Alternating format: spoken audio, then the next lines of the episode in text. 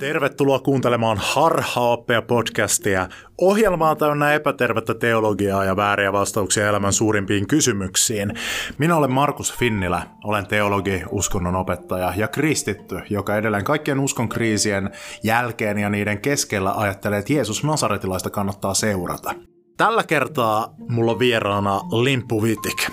Limpu Vitik on taiteilija, teologi ja aktivisti, joka on erikoistunut erityisesti eläinteologiaan. Mä oon tottunut ajattelemaan kristinuskoa tosi ihmiskeskeisenä uskontona. Mulle Jeesuksen seuraamisessa on aina ollut kysymys siitä, että kun mä uskon Jeesukseen, niin sitten mä pääsen taivaaseen, kun mä kuolen. Ja sinnehän ei mitkään koirat ja kissat ja hyttyset ja sikapossut tule mukaan. Kristinusko kuitenkin voidaan nähdä myös toisin. Limpu Vitikin kanssa me keskustellaan tässä jaksossa siitä, että voidaanko raamatusta löytää tukea sille ajatukselle, että Jumala rakastaa eläimiä. Onko näin, että ihminen on erityisessä arvossa Jumalan kuvana? Tunteeko eläimet kärsimystä ja voidaanko kasvisruokavaliota perustella kristinuskolla. Limpu Vitik on yksi kirjoittajista tuoreessa loistavassa vastapainon julkaisemassa teoksessa Me ja muut eläimet, jossa käsitellään ihmisten ja eläinten välistä suhdetta, tai paremminkin ihmisten ja muiden eläinten välistä suhdetta, erilaisten näkökulmien kannalta, filosofian, sosiologia, yhteiskunnan ja uskonnon näkökulmasta – Suosittelen lukeen sitä ja suosittelen tutustumaan myös Limpuvitikin taiteeseen, jossa hän käsittelee eläinteologisia teemoja ja eläinten oikeuksien liittyviä teemoja muiden ohella todella puhuttelevalla tavalla. Mutta pidemmittä puheitta lähdetään hän tämänkertaiseen keskusteluun. Taiteilija, teologi, aktivisti Limppu Vitik. Aloitetaan ihan sillä, että kerro jotain itsestäsi kuulijoille, kuka sä oot, mitä teet ja minkälainen on ollut sun hengellinen matka. Joo, mä oon tosiaan Limppu, 29-vuotias teologiamaisteri ja taiteilija. Teen akryylimaalauksia muun muassa eläinten oikeuksista ja muutaman tekstinkin on aiheesta kirjoittanut. Ja erityisesti mua tosiaan kiinnostaa eläinteologia, jonka takia täällä onkin mun hengellisestä matkasta, no mä oon ihan lapsesta asti ollut kiinnostunut ja niin kuin muista eläimistä kuin ihmisestä ja sitten ulottunut, ulottanut automaattisesti sen lähimmäisen rakkaudenkin koskemaan eläimiä. Ja itse asiassa yllätyin 15-vuotiaana rippikoulussa siitä, että miten ihmiskeskeistä kristinusko oikeastaan on. Että mä oon jotenkin aina käsittänyt ne ehkä samaan asiaan liittyviksi olen pyytänyt sinut keskustelemaan siitä, että mitä tekemistä eläimillä on kristinuskon kanssa, eli eläinteologiasta, johon sä viittasit. Sulta on juuri tullut artikkeli tämmöisessä kirjassa kuin Me ja muut eläimet, jonka on toimittanut Elisa Aaltola ja Birgitta Valberi, jossa käsitellään meidän suhdetta eläimiin ja erilaisia tulevaisuuden kuvia filosofian, sosiologian, yhteiskunnan ja uskonnon osalta. Ja sä vastaat tästä uskontoteemaisesta artikkelista ja sen tiimoilta voitaisiin keskustella. Mutta täytyy tunnustaa, että mä ajattelin tosi kauan niin, että tämä eläinteologia on jotenkin sellaista, että se menee kristinuskon ytimen ulkopuolelle. Mä oon joutunut pyörtämään tämän näkemykseni ihan täysin, ja siinä sulla on ollut itse asiassa tärkeä rooli. Mehän ollaan opiskelutovereita, me ollaan sama vuosikurssin opiskelijoita, aloitettiin yhtä aikaa teologisessa, ja jo silloin sulla oli tämmöinen vahva kiinnostus eläinteologiaa kohtaan. Ja suhun tutustuminen sai mut miettimään sitä asiaa ekaa kertaa kunnolla, ja lopulta tajuamaan sen, että ehkä siinä on jotain vikaa, että meidän kristinusko on niin hullun ihmiskeskeinen uskonto. Mistä syystä muut eläimet kuin ihmiset ei ole yleensä kristinuskossa saaneet osakseen kauhean suurta huomiota? No, mä oon lukenut ensinnäkin monia teorioita tästä, että mistä se voisi johtua. Esimerkiksi, että kristinusko syntyi eläinten palvontakulttuurin keskelle ja sitten jos sitä olisi vielä korostettu sitä eläinten asemaa, niin se olisi koettu ikään kuin tämmöisenä myönnytyksenä sille eläinten palvonnalle. Eli vähän tämmöinen, että se olisi tämmöinen, että se olisi lipsunut sitten helposti sille puolelle, niin kristinuskossa yritettiin sitten oikein olla huomioimatta eläimiä millään tavalla. Sitten tietysti monet teologit, kuten Tuomas Akvinolainen on varmaan tunnetuin esimerkki, niin on aika paljon vähätellyt eläinten asemaa kristinuskossa. Et hän oli sitä mieltä, että nämä Aristoteleen opit siitä, että eläimet on vähemmän täydellisiä kuin ihmiset ja luotu ihmisiä varten, niin on semmoisia hyviä lähtökohtia kristitylle. Näinhän ei kuitenkaan raamatussa sanota. Mutta sitten taas Tuomas, vaikka, vaikka hän ehkä tavan tallaajalle saattaa olla vähän tuntematon nimi, joskus ehkä yläasteella lukiossa kuullut, niin hän on aika kova vaikuttaja ollut kristinuskossa hänen ajatukset, että niitä hänen käsityksiä edelleenkin viljellään ja varjellaan aika paljonkin kristittyjen parissa. Käytännössä katolisen kirkon virallinen filosofi, niin, joka kyllä. Niin määrittää ihan hullun paljon sitä, miten, miten me nähdään maailmaa myös täällä protestanttisessa Pohjolassa, mm. ja me ei, me ei edes tajutakaan sitä. Niinpä. Niin kuin tämä teologia dogmatiikon tahtori Antti J. Pietilä kirjoitti jo 1900-luvun alussa, että hän ihmettelee, että miten eläinten kohtelukysymyksiä ei ole vieläkään otettu kristillisistä lähtökohdista tarkasteltavaksi. Ja se oli tosiaan yli sata vuotta sitten jo, mutta ei niitä vieläkään ole hirveästi otettu. Niin, kyllä se jää ihan yksittäisiin liikkeisiin ja yksittäisiin tyyppeihin, ketkä on kristinuskon historiassa antanut jonkinlaisen roolin eläimille. Et Franciscus Assisilainen katolisen kirkon sisällä ja toki fransiskaanit, jotka seuraa häntä, heistä osa on mun käsittääkseni myös kasvissyöjiä, joka on tietysti tämmöinen eläinteemaan liittyvä asia. Ainoa suuri suuntaus kristinuskossa, joka mulla tulee mieleen ja suosittelee kasvissyöntiä, on adventtikirkko. Ja se on oikeastaan aika hassua, kun ottaa huomioon luomiskertomuksen raamatussa, joka esittää kasvissyönnin ihanteena, että kuinka vähän kristiuskon sisällä on ollut tämmöisiä kasvissyöntiä suosittelevia tyyppejä. Onko muita kuin adventtikirkko?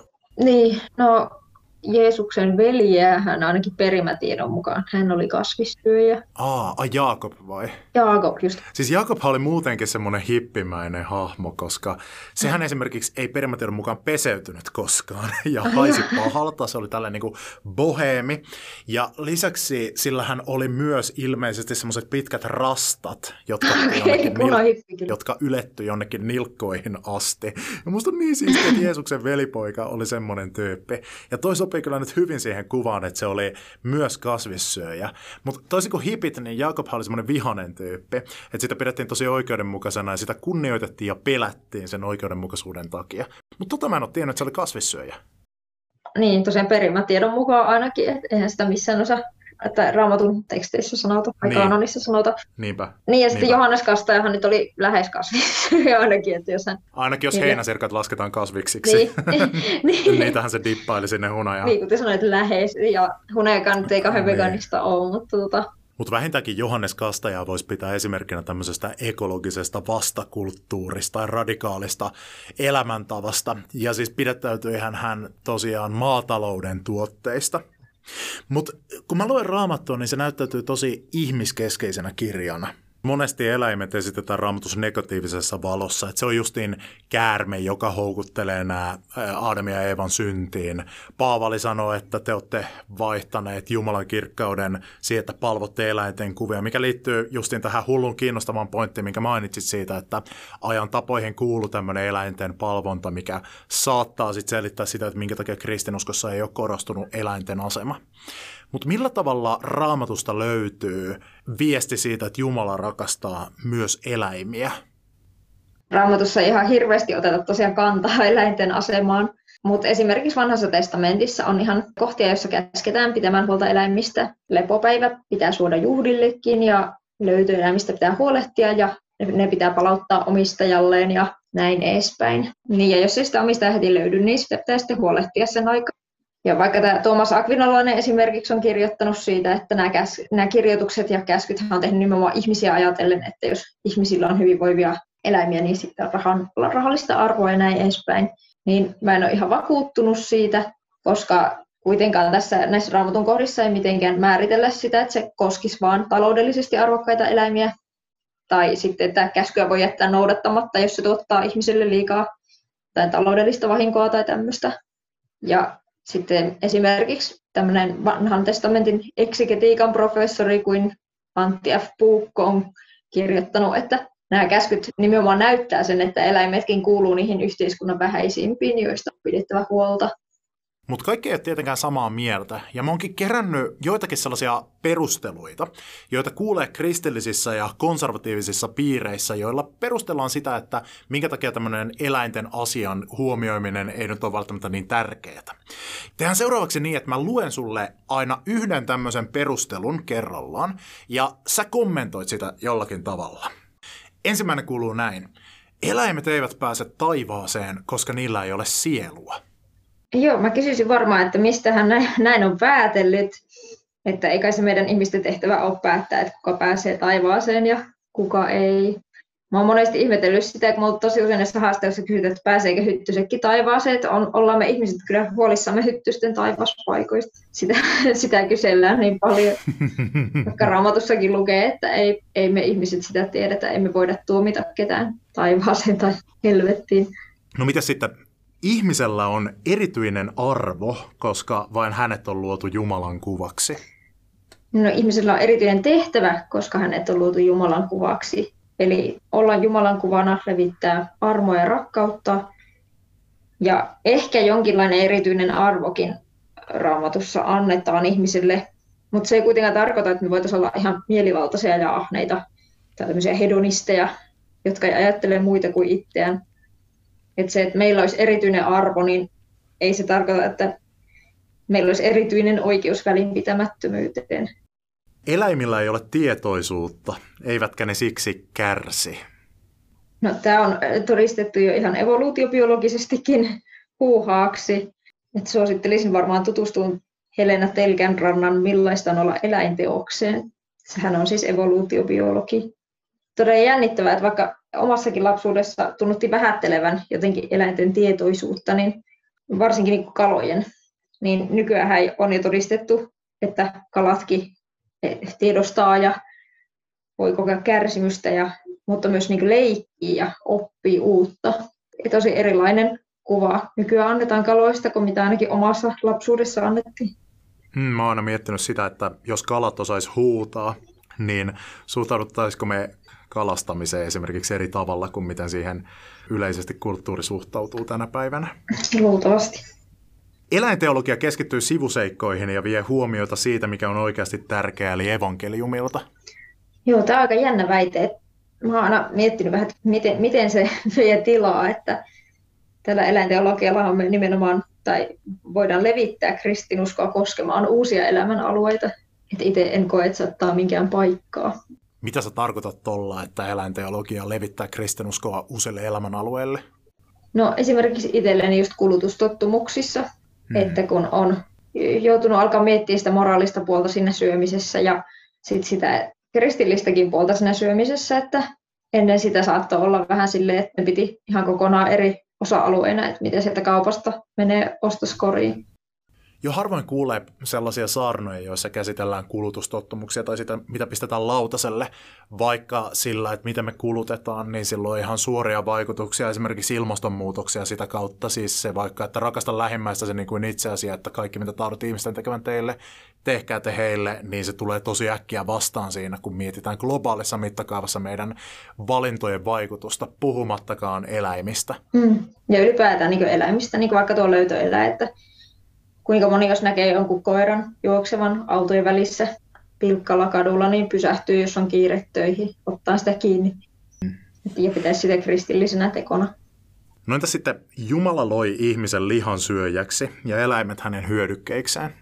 No luomiskertomuksessa ei kuvata sitä eläinten roolia ihmisten hyödykkeinä, eikä kuvata sitä, että kukaan söisi lihaa, ei eläimet eikä ihmiset, vaan ruoaksi annetaan just ne kasvit ja hedelmät jota on aina muakin kummastuttanut tosi paljon, koska luomiskertomukset on niin semmoisia vegaanisia kertomuksia, koska siellä ihan suoraan annetaan juurikin nämä hedelmät, niin kuin sanoit, ihmisten ruuaksi. Ja musta on kiinnostavaa se, että ihmisille erikseen mainitaan siitä, että lehdet on sitten eläimille. Ja ihmiselle annetaan tämä rooli, että ihmisen tehtävä on pitää huolta luomakunnasta. Niin siihen ilmeisesti kuuluu sitten sekin, että pidetään huolta myös siitä, että niitä lehtiä riittää eläimille, ettei tuhota tätä luontoa niin paljon, että eläimiltä lakkaa ruoka riittämästä. Ja se on itse asiassa yksi iso lisäpointti siihen, että kun sä mainitsit niitä Tooran kohtia, missä puhutaan eläinten hyvinvoinnista ja monesti ne selitetään sillä, että kysymys on vain tämmöisestä ihmiselle hyödyllisestä taloudellisesta toiminnasta, niin että minkä takia se pohjimainen syy tuskin on se, koska Raamattu lähtee liikkeelle siitä, että eläimiä ei ole tarkoitettu ihmisen ravinnoksi. Eläimet on arvokkaita itsessään ja ihmisen tehtävä on pitää niistä huolta. Mutta jos muutetaan tätä väittämää hieman, koska kun käännetään muutama sivu eteenpäin, niin sitten vedenpaisumuksen jälkeen, kun Noa ja muut kaifarit tulee sieltä arkista ja elukat tulee kans, niin Jumala antaa Noan jälkeläisille sitten tämmöisen niin luvan, että, että syökää vaan ja teurastakaa eläimiä, niin miten sä ajattelet sitten tuosta niin ton kertomuksen sanomasta? Joo, siinä annetaan kyllä lupa käyttää eläimiä ruokana, mutta sekin on just tämmöinen, että se tapahtui syntilankemuksen jälkeen, kun synti oli levinnyt maailmaan. Hmm. Että oliko se sitten jonkinlainen myönnytys ihmisten syntisyyden edessä, vai mistä se johtuu, että se lupa annettiin, niin siihen ei tietystikään varmoja vastauksille minulla, niin kuin ei varmaan kellään. Mutta itse ajattelen sen silleen, että just niin kuin raamatun aikaan se oli niin erilaista se lihan syöminen kuin nykyään, että, että jos katsoo vaikka näitä tilastoja, niin 60 vuotta sittenkin jo syötiin lihaa vain 40 kiloa vuodessa henkilö keskimäärin. Ja nykyään se on 80 kiloa vuodessa. Eli en oikein usko, että raamatussa ihan noin paljon sitä, tai raamatun aikaan noin paljon sitä mässättiin. Hmm. Plus sitten, että raamatun aikaan kasvissyöjänä saati vegaanina eläminen oli ravinnollisesti erittäin haastavaa. Joo, siihen aikaan ei paljon härkistä vedetty. ei, ei, ei ollut yhtä kauria, kauraa eikä mitään tämmöisiä. Että hmm. lihansyönnistä on tullut vähän tämmöistä herkuttelua. Että ei se ole sama asia kuin se raamatun ajan lihansyönti ainakaan tällä länsimaissa. Tai jäisikin herkuttelu, eikö niin kuin, ta- tavallinen kansa on pitkään niin kuin tai niin perinteisesti mun ymmärtääkseni syönyt lihaa niin kuin tosi isoina juhli, mm. no juhlapäivinä, niin kuin Suomessa vaikka jouluna, vedettiin sitä kinkkua, mutta kun me niin kuin tänä päivänä syödään joka päivä niin kuin olisi joulu, niin, niin se, se niin kuin suhde siihen, siihen on niin kuin aika, aika niin kuin voisi sanoa ehkä vääristynyt tai ainakin muuttunut niistä mm. ajoista.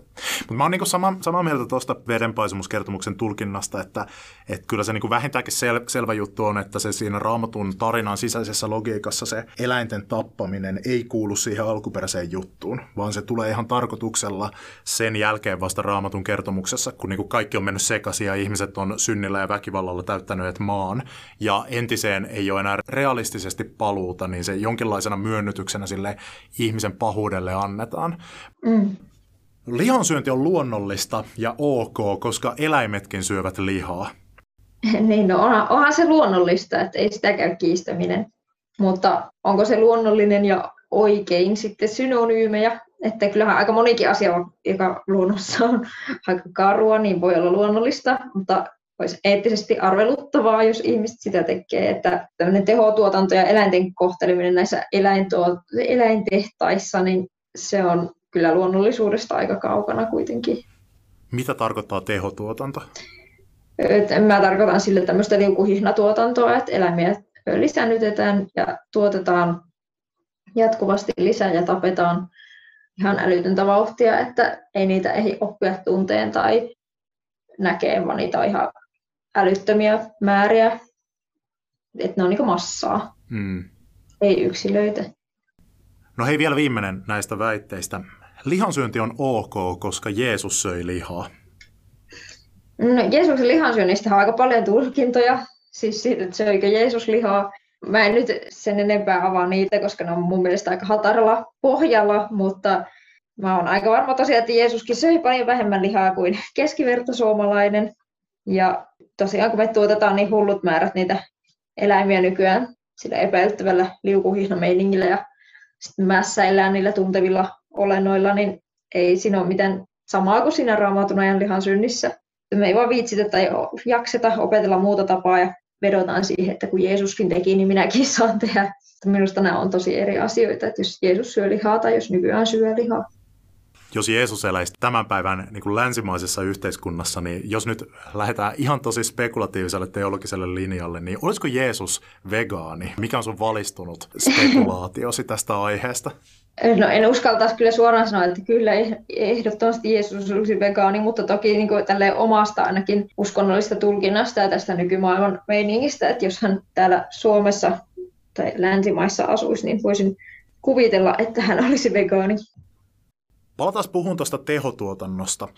Mikä Suomessa oikeastaan on ongelmana eläintuotteiden käyttämisessä? Koska kun verrataan moneen muuhun maahan, niin meidän lainsäädäntö aika hyvin kuitenkin ottaa huomioon eläinten hyvinvoinnin ja sitä myös seurataan aktiivisesti sitä, että noudatetaanko maataloudessa niitä normeja, mitkä laissa asetetaan? No, Suomen lainsäädäntö ei todellakaan ole mikään täydellinen, että kuten esimerkiksi tämä eläinoikeuden tutkija Birgitta Valperi, en muista hänen titteliään, mutta kuitenkin virallista titteliä, mutta tutkii siis eläinoikeutta Suomessa, niin hän on todennut, että paperilla se eläinsuojelulaki näyttää tosi hyvältä, mutta käytännössä se ei kuitenkaan sitä ole. Et otetaan esimerkiksi kielto aiheuttaa eläimille turhaa kärsimystä, niin silti niitä kanoja tai vaikka turkiskettuja voi pitää tosi pienissä häkeissä ja porsaiden kivekset saa repiä irti ilman kivun lievitystä ja näin edespäin, koska puudutus maksaa. On vähän kyseenalaista, että mikä kärsimys on turhaa siis ja mikä ei. Että jos on meidän ihmisten hyödyksi, niin se ei ole turhaa, niinkö?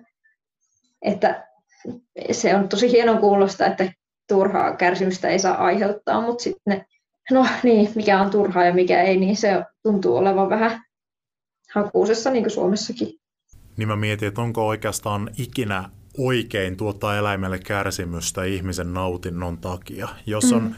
mahdollista valita ruuaksi joku kasvisvaihtoehto sen sijaan, että valitaan jokin semmoinen, missä on käytetty väkivaltaa eläintä kohtaan, niin onko aina moraalisesti kannatettavampaa valita se väkivallaton vaihtoehto?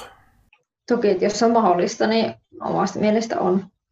Mutta tässäkin on tälleen, että eihän kukaan ole täydellinen näissä aiheissa, että aina ilmenee jotain uuttakin, että mitä ollaan itsekin tai ollaan puhuttu, niin ostat paljon marjoja vaikkapa ja sitten saat tietää, että ne, tai ostat vaikka luomumarjoja, ei käytetä mitään aineita ötököiden tappamisen siitä ympäriltä, mutta sitten saatetaan ampua kaikki linnut siitä ympäriltä tai jotain. Ja niin kuin, että ei, se, ei kukaan voi olla myöskään täydellinen vegaani. Että semmoinen, tokihan se on yrittää parhaansa, mutta ehkä ei aseta ihan hirveän ylös niitä tavoitteita, koska siis maailmassa ylipäätään on niin paljon epäkohtia, siis myös ihmisten kohtelussa, vaikka yrittäisit kuluttaa täysin eettisesti vaikka vaatteita, niin aika harvoin, ellei pelkästään kirpparilla käy, niin se onnistuu. Mutta totta, totta kai minusta aina parempi yrittää. Et ei saa tuudittautua liikaan ylpeyteen. Jotenkin mua välillä lannistaa se, että vaikka mä kuinka yksilönä koittaisin eettiseen kulutukseen pyrkiä ja eettiseen ravintoon ja muuhun tämmöiseen, yksittäisen ihmisen panos on aika niin kuin hullun pieni. Mistä sä löydät motivaation toimia omalla paikallasi, koska se mitä sä oikeasti käytännössä voit saada aikaan, mm. niin se on mm. tosi rajoitettua? No mä itse asiassa yritän vaan ajatella sen silleen, että on aina muitakin ihmisiä, jotka ajaa näitä asioita, ja jos mä en jaksa jollain hetkellä, niin se ei ole niin just ehkä sen takia, kun se on niin pientä sen vaikuttaminen, niin se ei ole maailman loppu, jos mä en jossain vaiheessa jaksa niin aktiivisesti viedä näitä asioita eteenpäin. Vaan aina on seuraavia, jotka auttaa sitten ne, jotka jaksaa silloin. Se oma vaikutus kannattaa silleen pitää realistisena mielessä, että kukaan meistä ei muuta maailmaa yksin.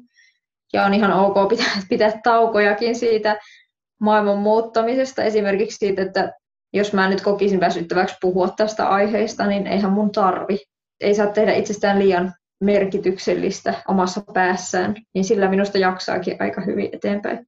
Muistaa sen, että voi vaikuttaa vain pienesti, mutta muistaa, että pienikin voi olla suuri. Jos kuviteltaisiin, että saataisiin rakennettua semmoinen utopia-yhteiskunta, missä oikeasti tuotantoeläinten kärsimys olisi nolla. Kytkettäisiin tuotantoeläimet johonkin semmoiseen virtuaalitodellisuuteen, jossa ne jotkut possut näkee elämänsä jossain possujen paratiisissa. Niin olisiko sellaisessa maailmassa sun mielestä edelleen väärin tehdä niitä käsilaukkuja ja puhelimen kuoria niiden minkkien turkeista ja, ja laittaa kinkkua leivän päälle?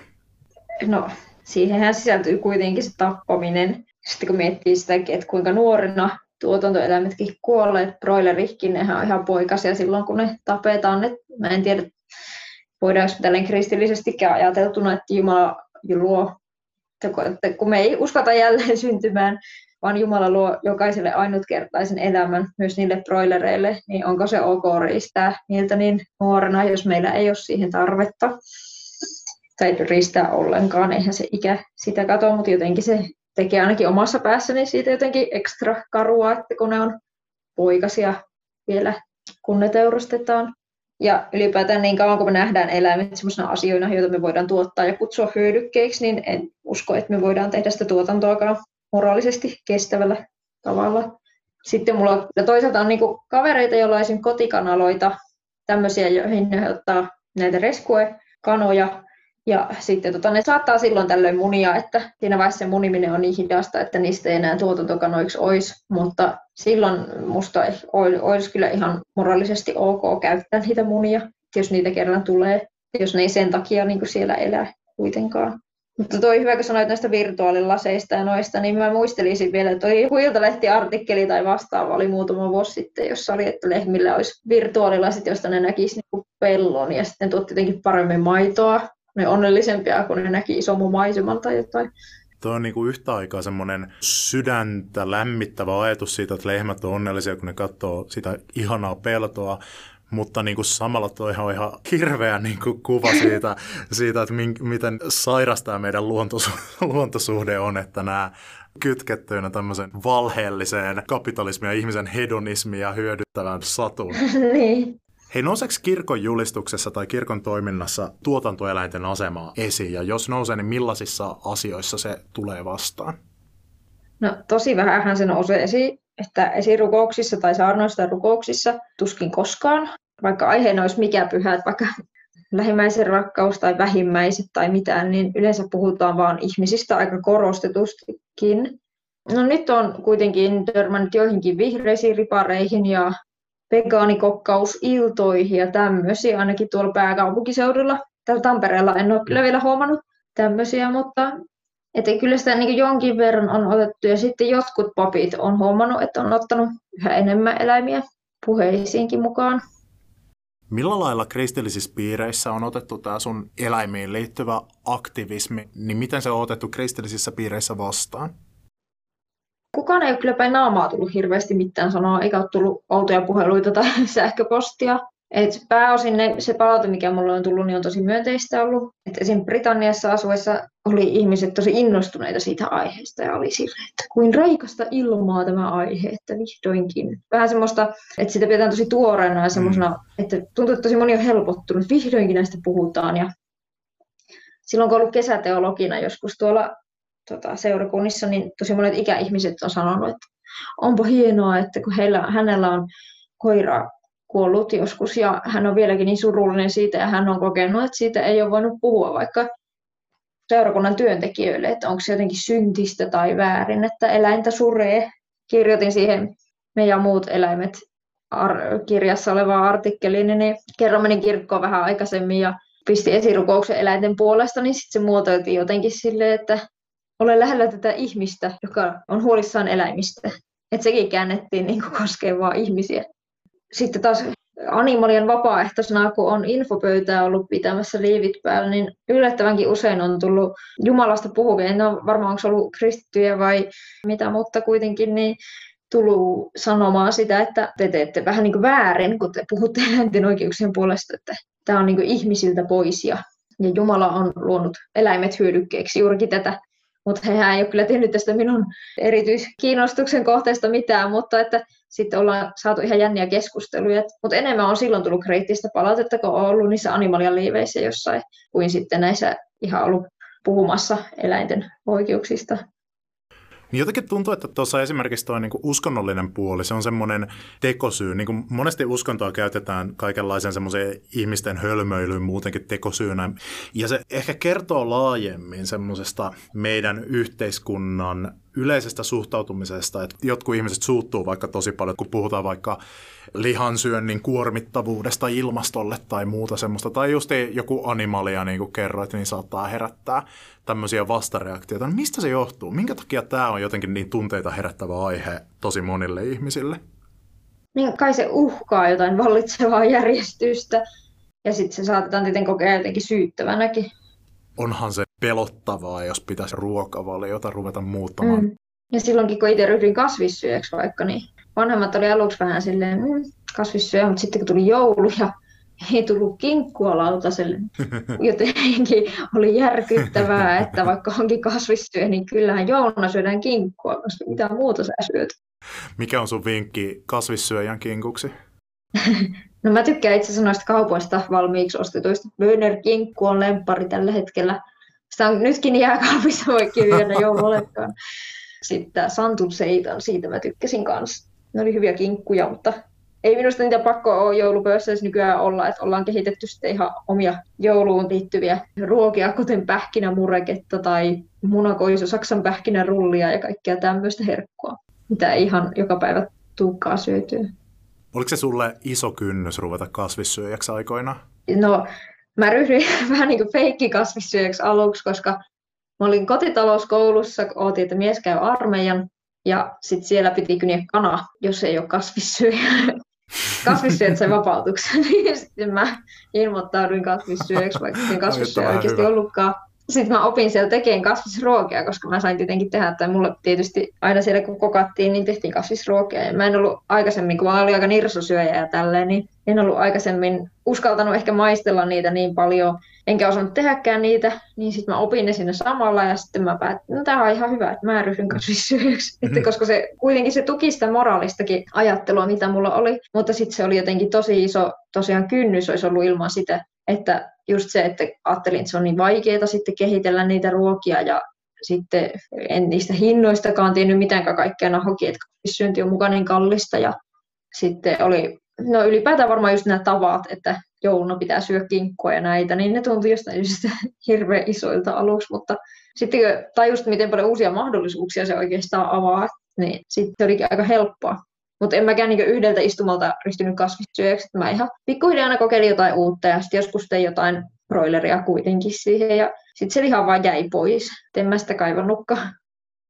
Mä ja mun vaimo ollaan ruokavalioltamme huonoja vegetaristeja, mikä tarkoittaa sitä, että kalaa edelleen joskus eksyy lautaselle. Me ryhdyttiin huonoiksi vegetaristeiksi aikoinaan, niin se oli eka 40 päivää ennen pääsiäistä tämä. Me päätettiin testata tälleen niin oikein vekemeininkiä.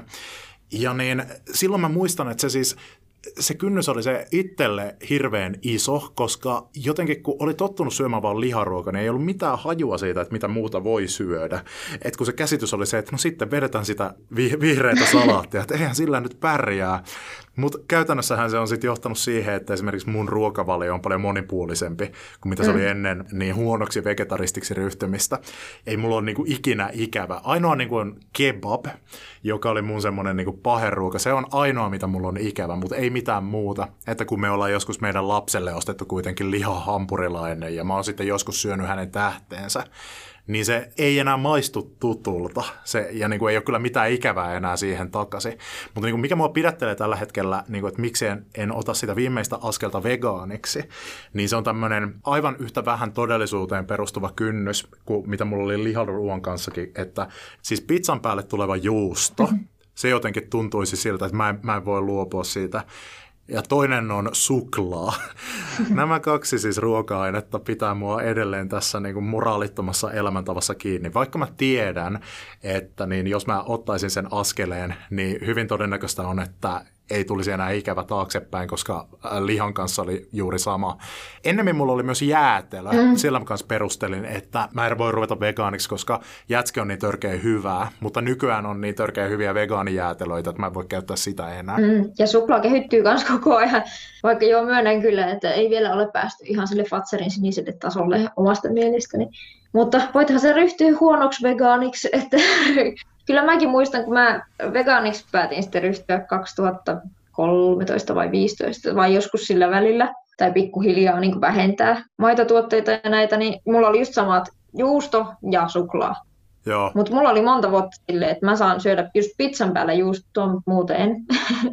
ja itse asiassa kyllä meillä oli jääkaapissakin aika kauan juustoa silleen, että vähennettiin vaan sitä. Ja mm-hmm. sitten tota, suklaata sain nostaa kerran viikossa sen okay. patserin on tyhmä puhua saamisesta, koska kyllä mä nytkin saisin sen ostaa, että on ihan mun oma valinta, että en mä koe, että se olisi mitään, mikään sääntö, mitä mä en voisi rikkoa, mutta siis en halua enää sitä niin. suklaata ostaa. Niin, mun on pakko nyt palata siihen pizzajuustoon vielä. Siis vegaanijuustoissa on se ongelma, että, että ne on... Kauheita. Mut siis, niin siis ne on, ne on joko semmoista niinku limaa, Joo. tai sitten ne on sellaisia niinku pieniä muovinpaloja. Joo. Ja kumpikaan ei tuo siihen pizzaan sitä, niinku, mitä se juuston on tarko- tarkoitus tuoda siihen. Siis mä oon samaa Mutta mieltä, mutta se on ihan hirveä. Mä aina tilaan, kun mä tilaan vegaanipizzan, mä sanon ilman, juusto, ilman vegaanijuustoa, paljon pestoa päälle. Tota pitää muuten koittaa, kiitos vinkistä. Joo, mutta mulla on kavereita, jotka rakastaa vegaanijuustoakin, että ei saa leimata sitä ihan täysin. Joo, siis olinkin tulossa siihen, että, että kyllä mun suhde vegaanijuustoon on alkanut eheytymään, Joo. koska mun lapsi on maidoton ja hänen pizzassa on monesti vegaanijuustoa, ja koska mä oon meidän perheessä raadonsyöjän asemassa, mm-hmm. niin mä monesti syön hänen tähteitään, ja oon kyllä oppinut ajan kanssa ihan tykkäämäänkin siitä, eli en pidä mahdottomana enää sitä siihen, sille puolelle kääntymistä. Mutta lähdetään menemään kohti keskustelun loppua. Sä visioit tuossa sun artikkelissa kirjassa Me ja muut eläimet tulevaisuuden kirkkoa, joka entistä paremmin ottaa huomioon muut eläimet kuin ihmiset. Mitä meidän yksilökristittyinä ja kirkkoina, jos ajatellaan kirkkoja instituutioina, pitäisi tehdä eri lailla, jotta me voitaisiin heijastaa Jumalan rakkautta myös eläimille? No edes yrittää vähentää sitä eläinten kuluttamista ja nähdä, nähdä eläimet Jumalan luomina olentoina, joita kohtaan meillä olisi velvollisuuksia. Ja sitten ottaa eläimet ylipäätään mukaan kristilliseen kielenkäyttöön ja puheeseen ja, ja rukoilla eläinten puolesta. Ja sitten voisi ihan nämä kulutustottumukset, niin kuin muutkin kuin se syöminen, että olisi ihanaa, jos, jos kirkon leirikeskuksiin saataisiin just eläinkokeettomaksi sertifikoitua käsisaippua ja tämmöistä. Ja musta olisi tosi kiva, että siellä edes olisi se kasvis- tai vegaanivaihtoehto joskus. Että tosi monesti itsekin, kun menen kirkon tapahtumiin, niin sitten eihän siellä ole mitään, mitä voi tai voi tai halua itse syödä. Että nyt mä yllätyin yksi päivä, just kun on työkokeilussa seurakunnalla paraikaa ja siellä oli sitten yhden kokouksen jälkeen kakkukahvit ja mä heti varauduin sitten. No mä istun siellä sen mun vesipullon kanssa, kun muut syö ja juo kahvia. Ja sitten siinä että vegaanitarjoilu. Mä olisin, häh? Mitä tämä on? Kirkossa vegaanitarjoilu. Vegaaniporkkana kakku. Ja Sitten oli kasvimaitoa kahviin. Ja sitten mä olin silleen, amazing, ja menin siihen jonoon. Tajusin, että se oli yhden papin läkseiskahvit, Niin, niin. joka just oli kasvissyöjä ja halusi painottaa näitä vegaanisia arvoja elämässään. Se herätti tosi paljon keskustelua siellä ruokalassa. Tosi monet oli silleen, vau, vegaanista. Eikö tässä tosiaan ole sitä tai tätä ja mitä tämä tarkoittaa? se oli kuin uusi Pelottava maailma tilanne. monelle tai tuntui olevan. Mutta tota, ylipäätään siis ei ole, että mäkin kun joihinkin tapahtumiin menen, niin aika usein saan siellä ilman ruokaa istua. Että se olisi kiva, jos se otettaisiin niin kuin jo ihan ilmastonmuutokseen liittyvistä syistäkin, että sitä voitaisiin enemmän lisätä sitä. Et ehkä pelätään sitä, että ihmiset ei sitten tuu sinne, mutta musta tuntuu, että pikkusen ne ennakkoluulokki alkaa kuitenkin hälvetä. Niin, valikoima on koko ajan suurempaa ja se on niin kuin koko ajan hyväksytympi juttu. Niin ja ihmisiä kiinnostaa, miltähän ne maistuu, mutta en uskalla itse ostaa. Hei, Limppu Vitik, jos kuulijat tahtoo tietää enemmän susta, sun taiteesta ja ajatuksista, niin minne ohjaat heidät? Onko sulla esimerkiksi netissä jotain omaa nurkkaa, minne he voi mennä? Joo, siis mulla on tota Instagramissa ja Facebookissa ihan limppuvitik. Niin meillä löytyy tilit, voi seurata taidetta ja sitten mulla on nettisivut ja sekin on ihan www.limppuvitik.fi. Se ei nyt täydellisen ajankohtainen ole tällä hetkellä se sivu, kun en ole ehtinyt sitä hirveästi päivittää, mutta ei se kuitenkaan ihan hirveän vanha se tieto, mikä siellä nyt toimii. on. Kiitos oikein paljon tästä keskustelusta. Joo, kiitos itsellesi kun kutsuit. Ja siinä oli meidän tämänkertainen harhaoppia jakso. Jäikö sulle kysyttävää? Jäikö sua askarruttamaan joku juttu, kritiikkiä? Onko sulla jotakin aihetoiveita tai ehdotuksia vieraista? Voit lähettää niitä osoitteeseen harhaoppia at gmail.com. Mutta nyt rauhaa ja rakkautta sinulle, hyvä harhaoppinen kuulijani.